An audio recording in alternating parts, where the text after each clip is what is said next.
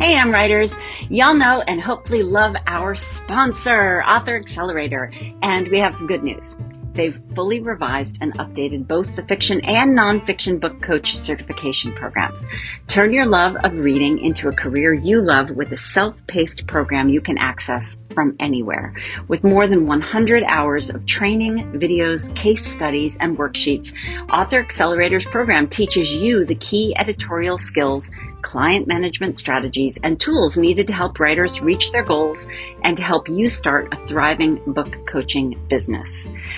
We've loved Author Accelerator for a long time. We trust them. They do really great work. And this is more than just an online course. You can take the skills you learn and apply them with real life clients through three practicums designed to help you practice helping authors go from confusion to clarity with their novel idea. Yeah, you can work with real writers, and it's terribly nerve wracking, I hear, but I can tell you from the other perspective, it can be nerve wracking for the author too. Um, KJ has done this, and the author she worked with during one of her practicums just got a book deal with for that project. So this is real. To see this, if this work is right for you, Author Accelerator offers a $99 five day challenge all about getting your business idea out of your head and onto the page. But hashtag AmWriting listeners get it for half off. Head to bookcoaches.com slash podcast and enter the code podcast at checkout for 50% off. bookcoaches.com slash podcast. Is it recording? Now it's recording. Yay! Go ahead. This is the part where I stare blankly at the microphone. Try to remember what I'm supposed to be doing. All right, let's start over. Awkward pause. I'm going to wrestle some papers. Okay. Now one, two, three.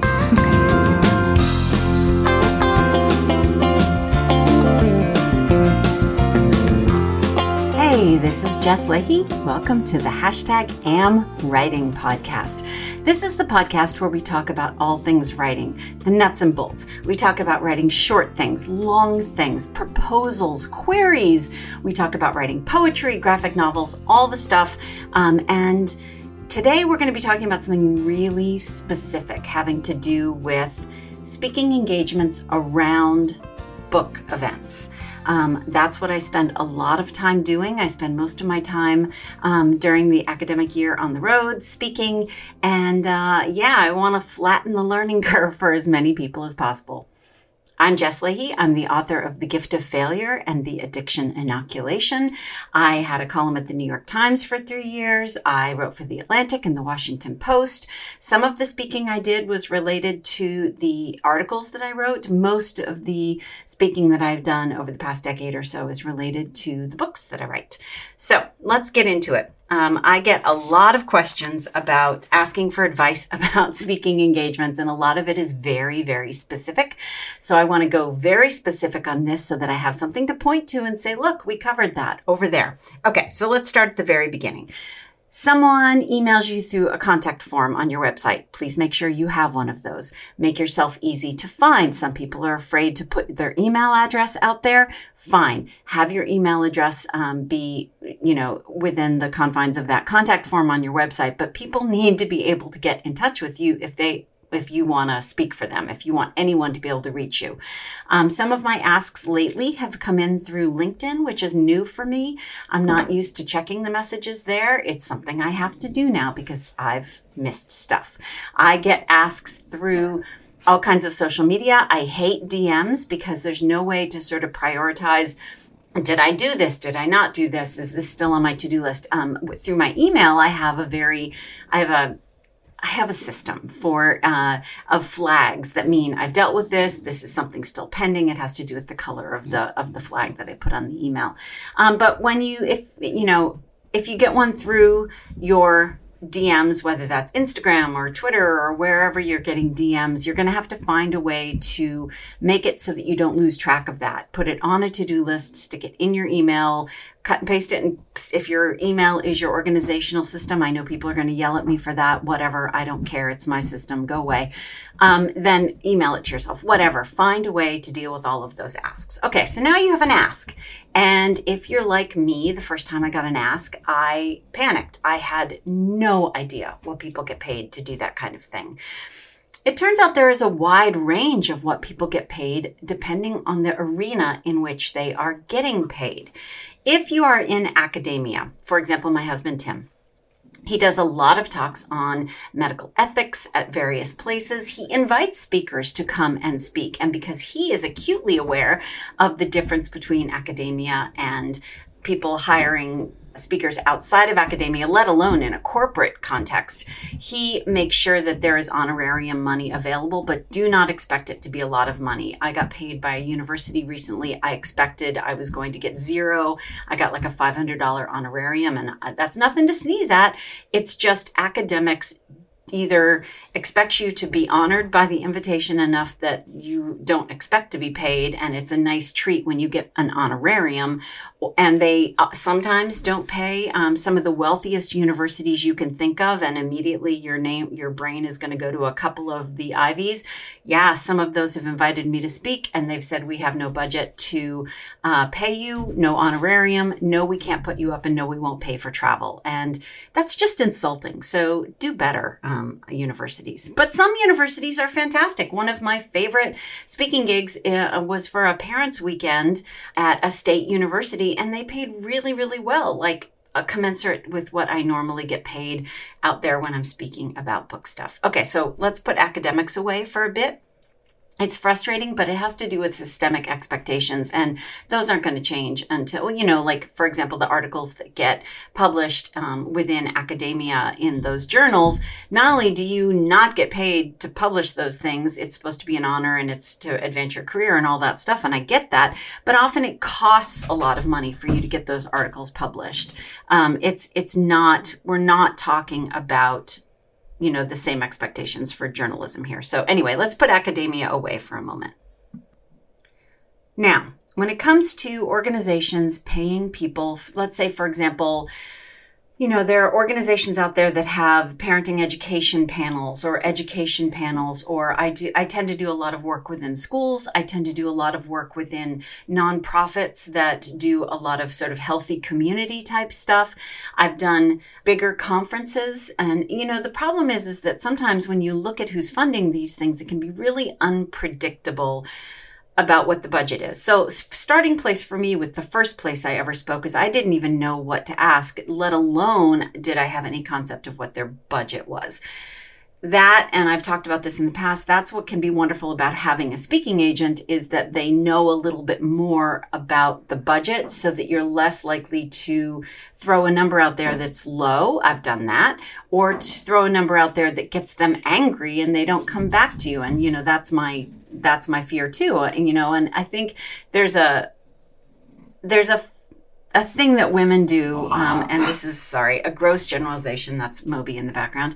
Gross generalization here, which is you know we want to be liked. We don't want to you know we're just honored to be there. This is you know the, oh the promotion we got to stop doing that. One of the ways that I have been able to stop doing that is by having a trusted group of friends and colleagues who um, are willing to be transparent about their fees, men and women, so that we can say, okay, I've been invited by X organization, and um, what did you get paid when you did it? And they'll say, oh, it was in 2015, but here's how much they paid me, and it was all inclusive. We'll get there the difference between all inclusive and um, and not all inclusive.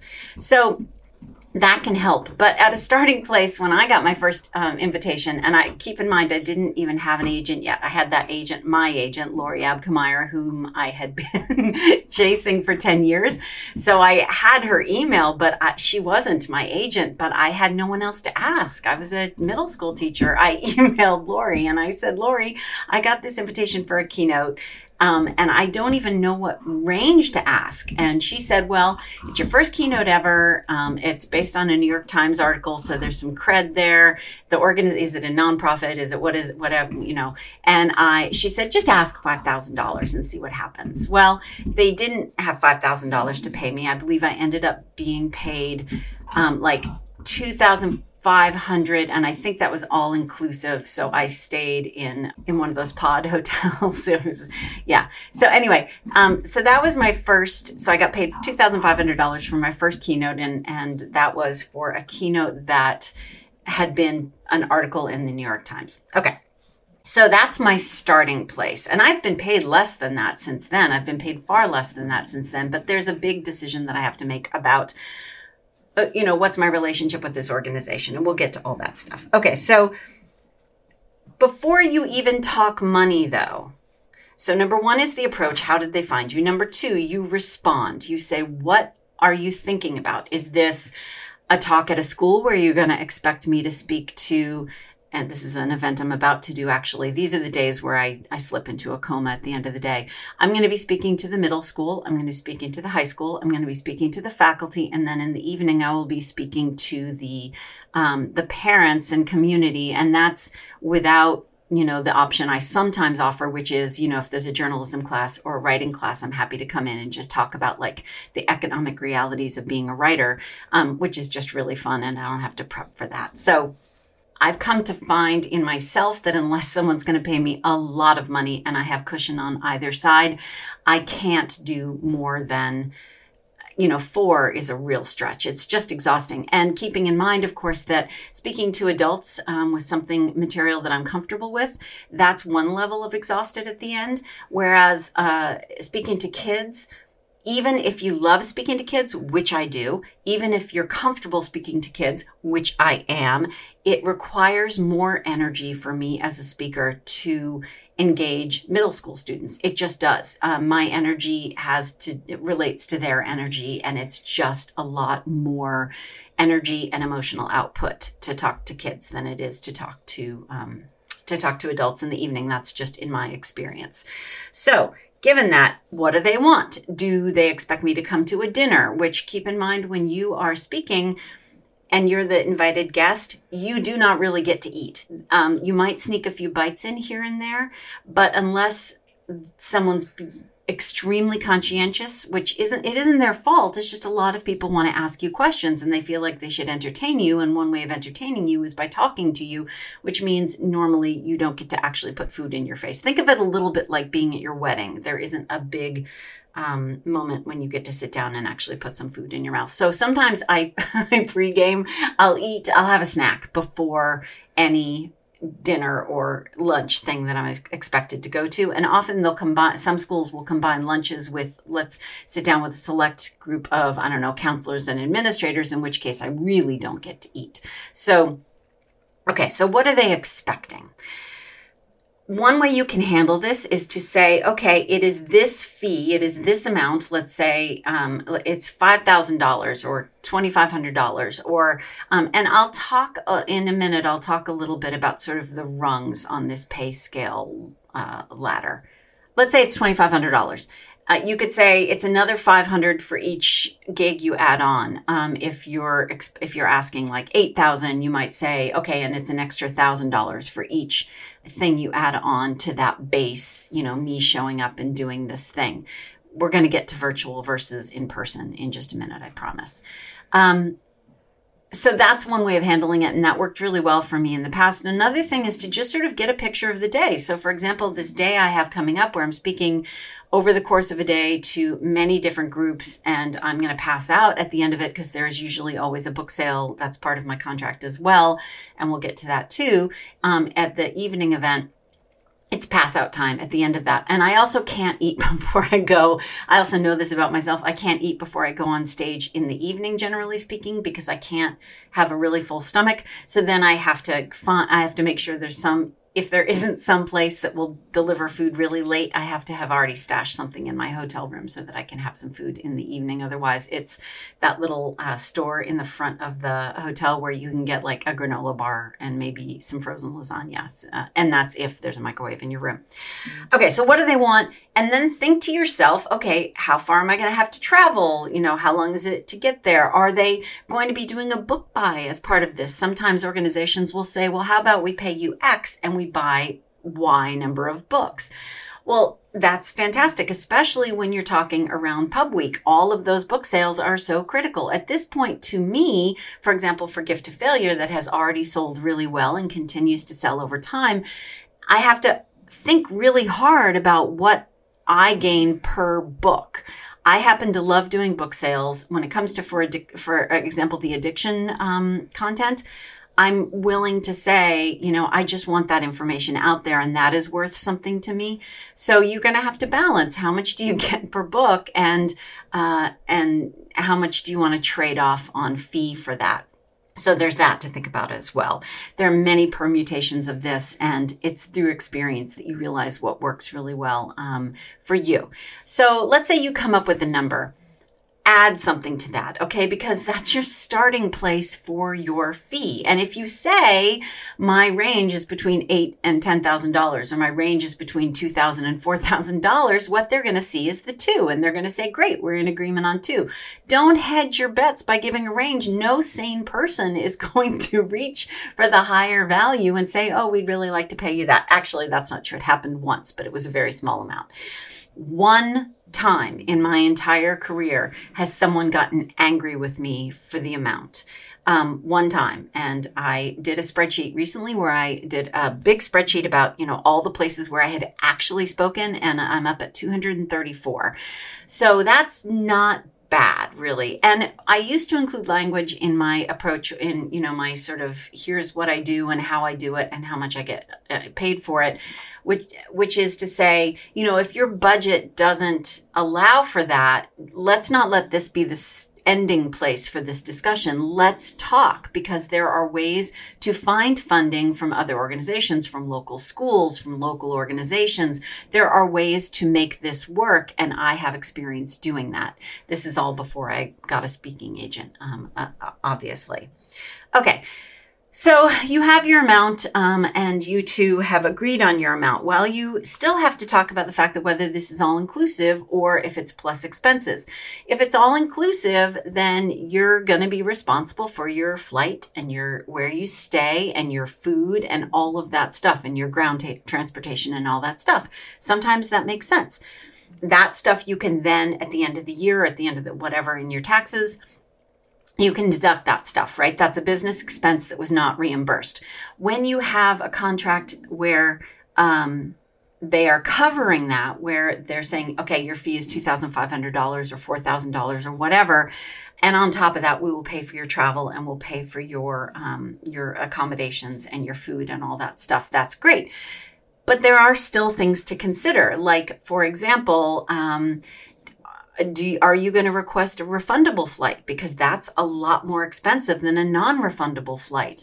Uh, you know there's little things you have to think about. You know they could put you if they're responsible for your accommodations you might want to retain control over where you stay. They might want to say here are our parameters for accommodations and that's cool because if they have parameters then i know what i can spend.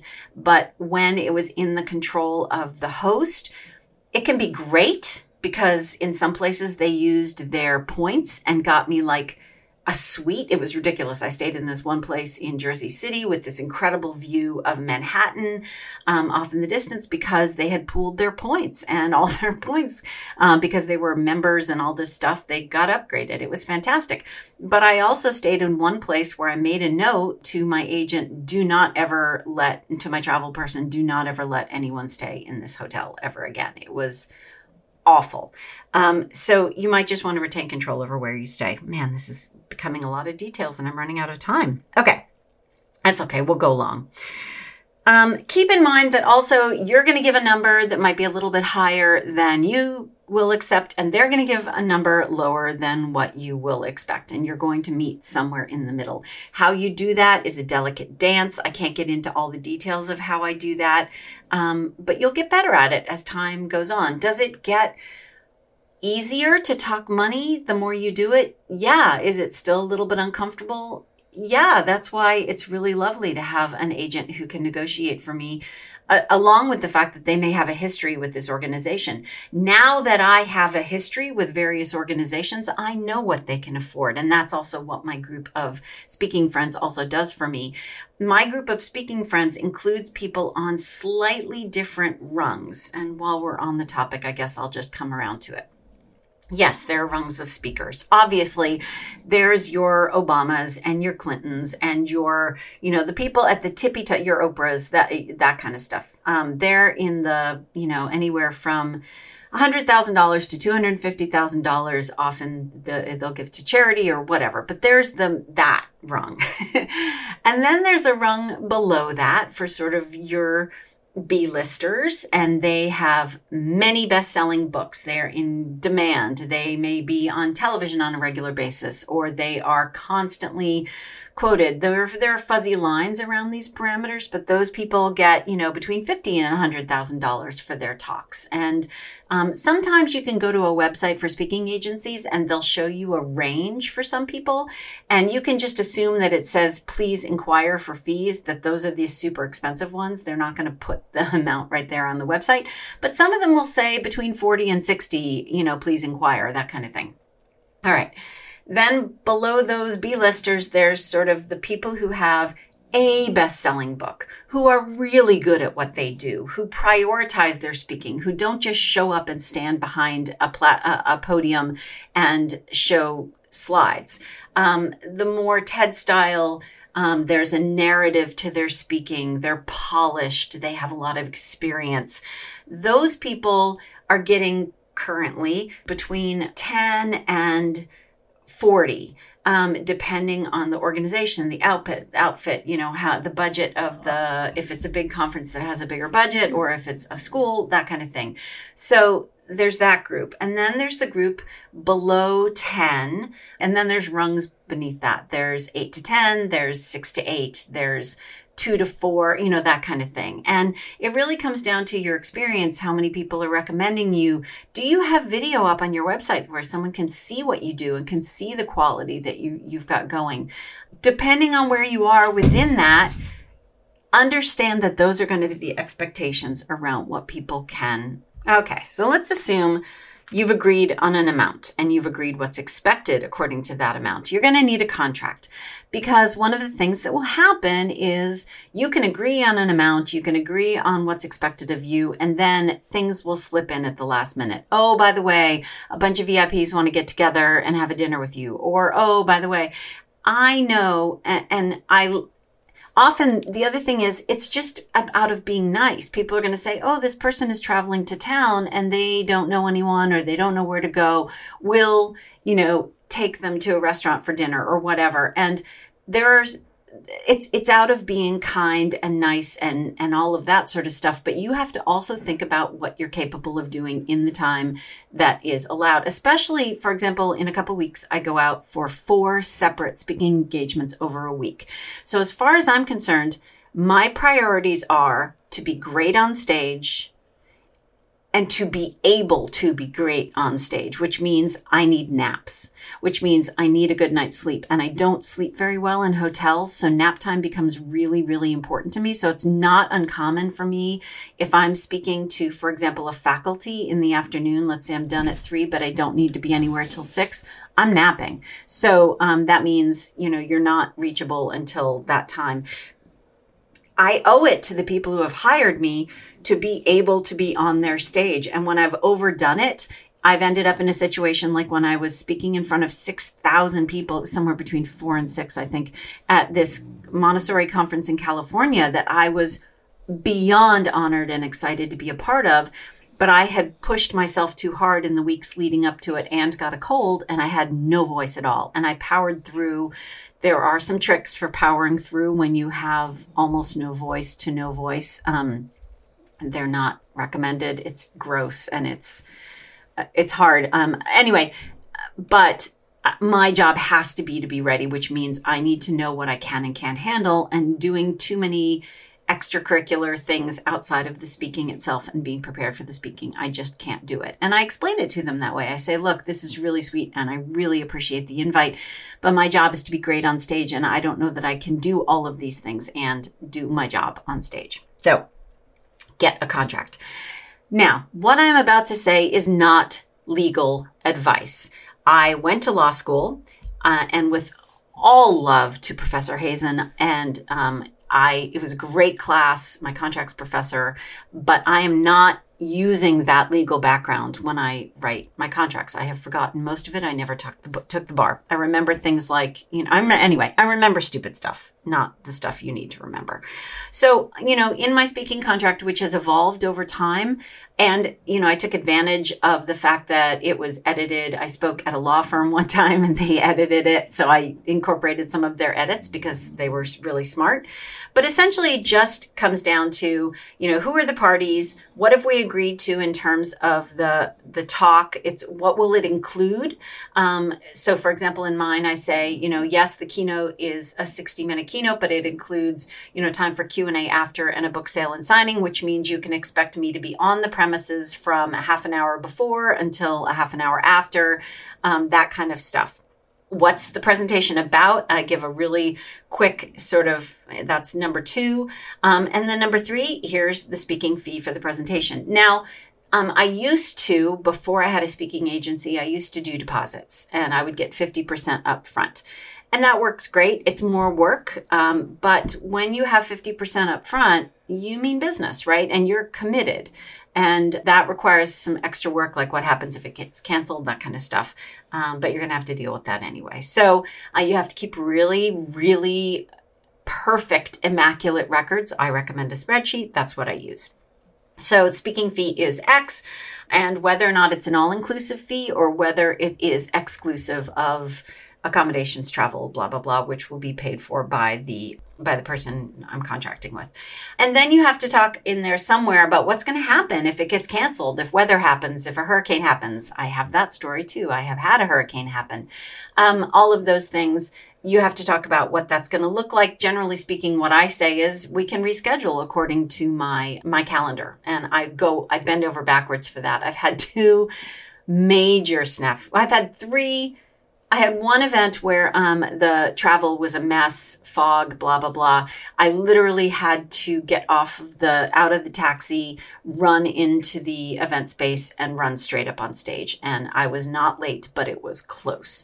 Um, it was it, it turned out okay. I had another where I was having dinner with a friend before an event, and the power went out for the whole entire city. And because of fire codes um, you know, there was no sprinkler system, there was no whatever. Some people were like, oh, we'll shine our iPhone flashlights at you so then you can go on stage. And I was game, um, but we couldn't do it. It just wasn't allowed. So they had to bring me back um, at and I'm that was when I was working with my speaking agency, but I'm assuming it was the same fee, but they paid for all of my travel and accommodations and everything again. It worked out fine, and it was it made a great story.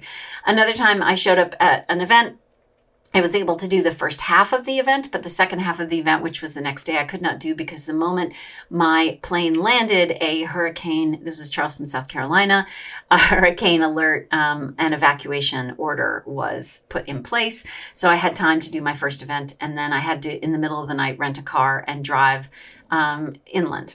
and so I was invited back and same thing. I'm assuming that's how it worked the next time around, or I took, I don't know how they, they worked it, but anyway.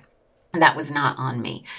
Um, okay, you have to talk about, you know, reasons that are acceptable for things being canceled, stuff like that. And then who did they make checks out to, address, and then how long the fees due within, I don't know, 30 days of completion, 14 days of completion, whatever. You need to have something in there so that when they don't pay you on time, which happens a lot, you have something to say, look, you agreed to, blah, blah, blah. Now, if you want to have a book sale and signing at your event, now's the time to say so because there are a bunch of ways this can happen and i guess on my um, i have this on my list to talk about later but i might as well just stick it here there are three basic ways that a book sale and signing can happen the organization can, oh, I guess four, because the organization can just decide to buy a lot of books and give them away at the event. That's great. I love that. And that happens sometimes. It's fantastic. It's amazing. Love it. If you can negotiate that, more power to you. The organizer can purchase books at a discount from my publisher, and depending on whether they're going to give them away or ask for payment, there's two different discount levels, I believe. I apologize, Harper, if that is not true, but I'm pretty sure it is. They can buy them in bulk and either choose to sell them themselves at the cover price uh, and make some money for their PTA or parent association or whatever. They can um, sell at that discount, whatever they want to do. They need, someone else needs to sell them. You cannot sell books at your own event, no matter how ambitious you are. I have had Tim sell books at an event using um, using an iPad and a Squarespace no and a Square account. Sorry. However, you also can't count on there being Wi Fi in the building that you can access. This is after hours, and the people running the event probably don't know the Wi Fi password. And P.S., many schools have password protected or community organizations have password protected Wi Fi. And so if you get there and your plan is to sell using a Square reader and your iPad and you can't hook up to the internet, you're in trouble. So you need to have an iPad that works with, um, you know, your carrier, your phone carrier it gets very complicated. Let that be someone else's problem. The easiest way for this to be someone else's problem is by asking a local independent bookseller if they're willing to come and sell books at your event. And most often they are. If you are not lucky enough to have a local independent bookseller around, Barnes and Noble does this a lot. Um, Barnes and Noble has been great to work with. They're really great at a, at a local event. If none of these things will work, they're going to beg you to do it yourself. And I have hired assistants on location. I know Serena has done that as well. She has people that she works with. So she has someone come in, for example, at a big book event uh, to sell books for her. And that works great sometimes too it's a pain any way you do it. It's less of a pain if the organization itself is, is going to do it and if they work with an independent bookseller. Now, here's where things get dicey because I have had signed contracts where the organizer of the event has quote unquote forgotten or Oh, we were supposed to do the book sale? I have shown up to events where people have said, So, where do you want to set up for your book sale? And that's really embarrassing because whether it's because you work with an agency and the agency didn't handle it, which has, I've heard of happening, or you did it yourself and you're fully, it's on the contract. So, you, you know, I'm the kind of person who fulfills my obligations to a contract. And so it's really shocking when you show up somewhere. But sometimes it can be more of a pain than they expected and they will quote unquote forget, in which case, everybody looks dumb. And so I have learned from experience to just drop it. Um, that's my personal choice, especially when I can tell that they feel bad because they didn't realize, and there's no reason to argue about it right there. Not only is it going to mess with the vibe that you've got going, and you still need to be in front of people. You have often it's before you've even gone on stage, and I just can't let that get in the way of me being my best on stage. I'm not going to argue at that point. I'm just going to drop it and say, "Oh." Um, that's obviously not going to happen. Um, that clearly got missed on the contract or whatever, but let's move past it. We can talk about that later or whatever. It's embarrassing. And then you have people saying, why wasn't there a book sale? And then that's embarrassing too. Um, but at that point, what I do is I offer to send signed book plates to people because that's just the cost of a first class stamp. Um, I have book plates just made just for this reason.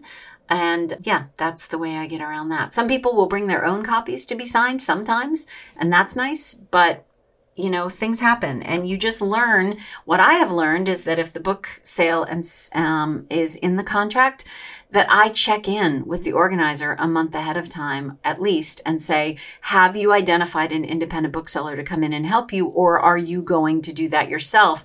And you can do it with the, with the angle of, I'm here to help if you need advice because I've done this a lot. Um, here are some ways that the book sale uh, and signing can run this way. And it's not uncommon for me to offer that advice and have them say, oh, right, the book sale. And then I've done an end run about any potential problem, right? Okay. They also, um, some places will offer to like, you know, set the book up for you and find the, and do a post-it note with the name. And sometimes that's great.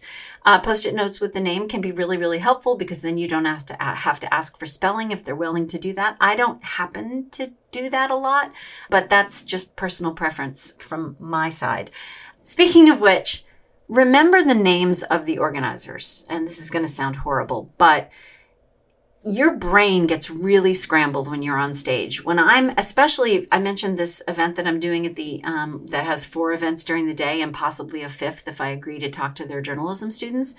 By the end of the last event, which is usually the event where the organizers are going to say thank you and they're going to bring their personal copies of the books to be signed, you'd better know their names that means I have to pay attention and I have to write them down. Because if I don't write them down or I haven't written them down ahead of time, because it may not be the same people that are on the contract. It may be a whole new group of people. There may be a volunteer who picked you up at the airport. There may be a volunteer that you didn't even know about who's in charge of the handling of you during the event and you want to be able to thank them.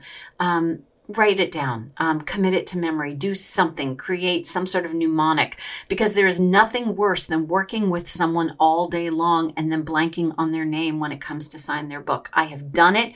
It's humiliating.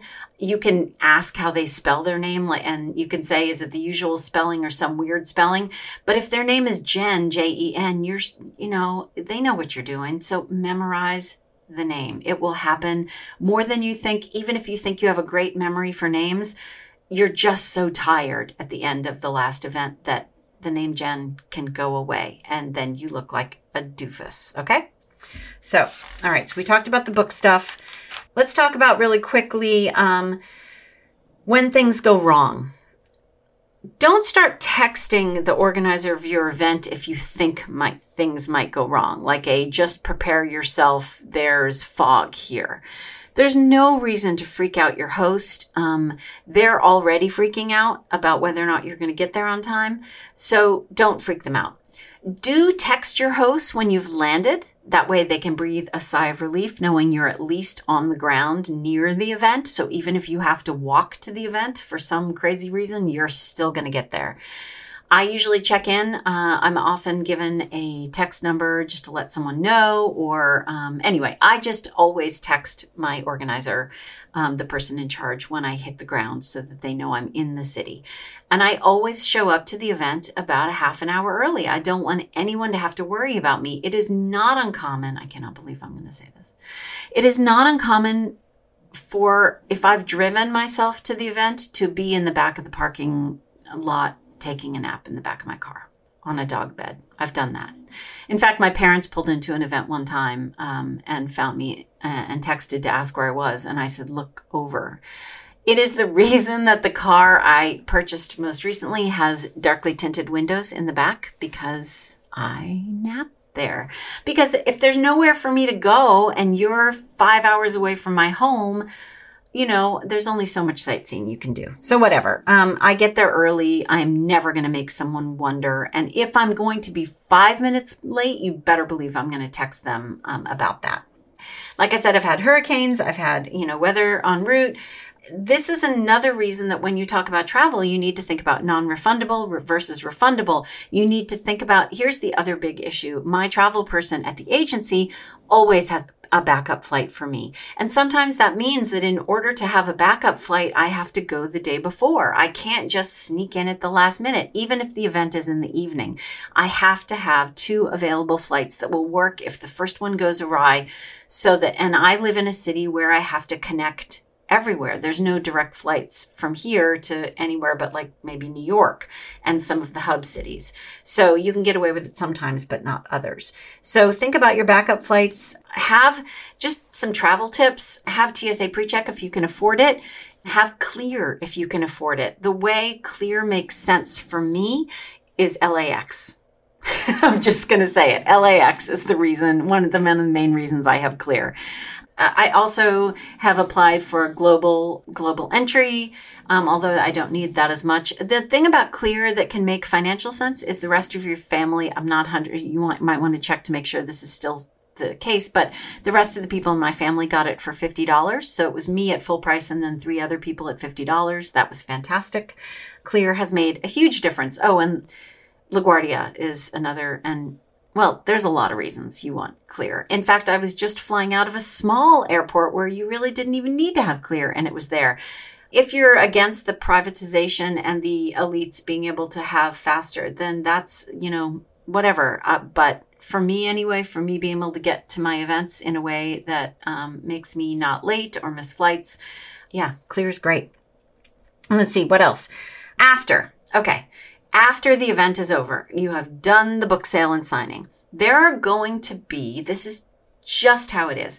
If you talk about topics that are highly sensitive and emotional, and substance use disorder addiction is just one of those topics. If you talk about um, anxiety, depression, mental health of students, if you talk about you know, there's a lot of, you know, I'm sure that the people who talk about like sex education and all of that sort of stuff, especially when you talk about stuff where there's some guilt or shame that gets folded into it, there are going to be people at the end of the event who did not ask questions. I, I, give a bunch of opportunities for questions. Number one, if you sit in an audience where I'm a speaker, you get my email address because I know that there are questions around substance use disorder that are difficult to ask in public. So I don't require that. I give you my email address and I answer an email a day. And yes, I'm behind.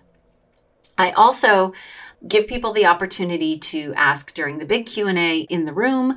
But i also say and i can answer i'll stick around for a little while to answer questions after one-on-one if that's what you're into. I don't let people ask questions during the book sale and signing because that's not fair to the people who are waiting in line. You know i love david sedaris. He lets people he'll do book signings that last five hours but for me, um, number one, I don't have lines that long. And number two, you know, the organizers have often volunteered their time and it's getting late. If I have an event that starts at seven, there's no way I'm getting out before nine.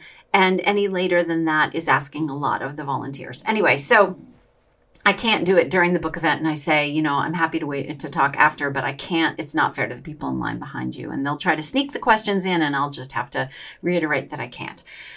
Once you've done that, once you've answered the questions after, you'll notice there are a couple people, or usually one, who has been hanging out on the perimeter. That person wants to be last on purpose because they want to ask one on one when no one else is there. That can get dicey. What I often will say to the organizers is, I'm going to need you to be my backup in terms of closing down. If you could say, I'm really sorry, but the janitors need to do their job. And so we need to shut the lights off and get out of here. You can rely on the organizers to do that. I've had organizers peel off in one time. I had organizers leave before I was fully done answering questions. And I had an incident with uh, someone who didn't mean to be scary, but who was. It was someone who just didn't have good boundaries and tried to follow me into the bathroom. It was someone of the opposite sex. I just, there was no way for me to escape this person and I had no backup. And that was really scary. I've had people follow me to my car.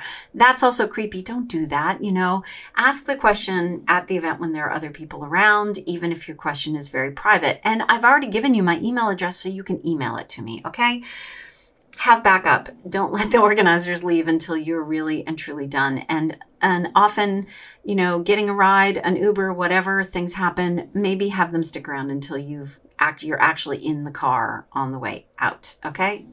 All right. Um walking to car safety, that can be really important too. All right. Then you have to get paid, so which means you need to create an invoice. Hopefully, in your contract, you have said you have this amount of time to pay me. Um, you can cite that to when you send your invoice. That's obviously, obviously plus or minus your deposit on your invoice. You can say how many days they have to pay you. I have had situations where I've needed to chase people many, many times, and I will opt. I always assume that they're acting in good faith. I've had teachers have to pay me out of their own pocket and as a teacher, that really is a problem for me. But if their school is not coughing up the money in a timely fashion, and I'm talking like this was six months at least, the teacher finally just paid me out of his own pocket because he was so embarrassed. And, um, you know, that happens sometimes. So then you're going to have to rely on whatever your terms were in your contract for if, you know, something goes wrong and mine happens to be mediation. But, you know, there can be lots of ways to work that out. It, there's nothing worse than feeling like you need to go to a lawyer for, you know, a 2000, $2,000 fee, but the, that's part of the game here. For that said, I've never not been paid for a gig. Never. So, for the most part, people act in good faith and they want to pay you. And yes, things go wrong, but I've found that people want to act in good faith. Okay. So I guess the takeaways are, you know, if you want to start speaking and you get your first, and keep in mind that your first approach doesn't have to be because you sat around waiting on your butt for someone to approach you. You can do what I did with Gift of Failure, which is say, look, I have this book coming out and I write about these topics. And wouldn't this be a great discussion and, and giving examples of all the different things that you can do and invite those asks? Sometime I will do a bonus pod on where sources of funding come from and what kind of things you can expect from a community organization, a school, a conference, that kind of thing.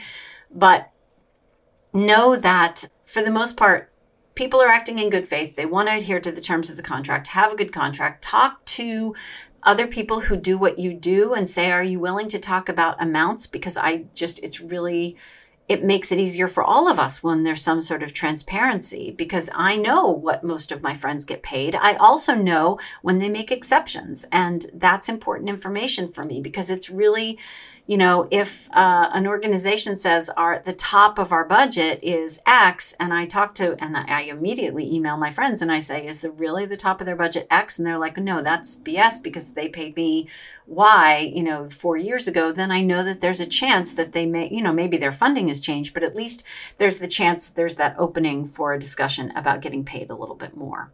And obviously, on top of that, I have to work on do I want to do pro bonos and for whom? And yes, I do. And I do. I don't make, uh, I don't publicize it, but I do pro bonos. And here's a reality of the speaking world. The events you do for free will be the most complicated, most problem prone, most, there's something about not getting paid at all that can lower the investment level of the host. Not always, not always.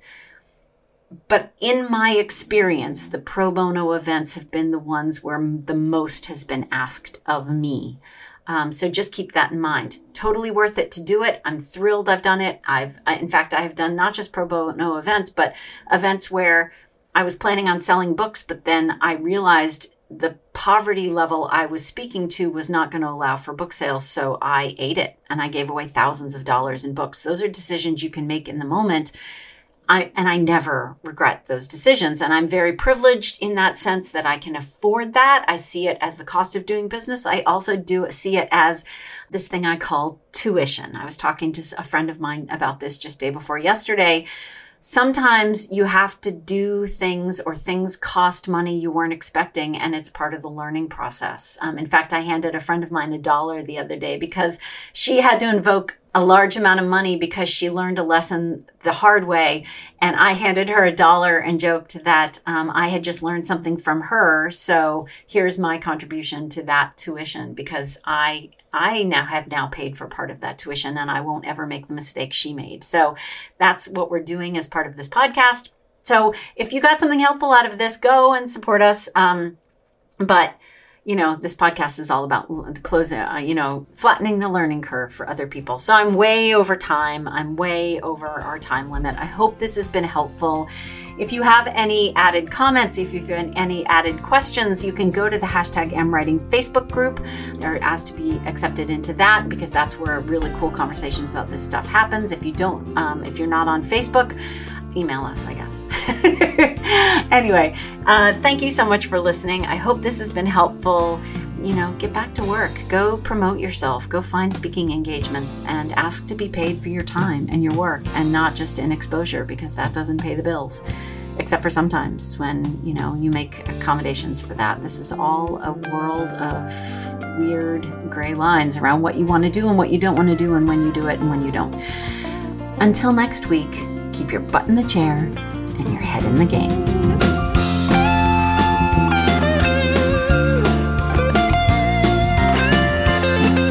Hashtag AmWriting podcast is produced by Andrew Perella. Our intro music, aptly titled Unemployed Monday, was written and played by Max Cohen. Andrew and Max were paid for their time and their creative output because everyone deserves to be paid for their work.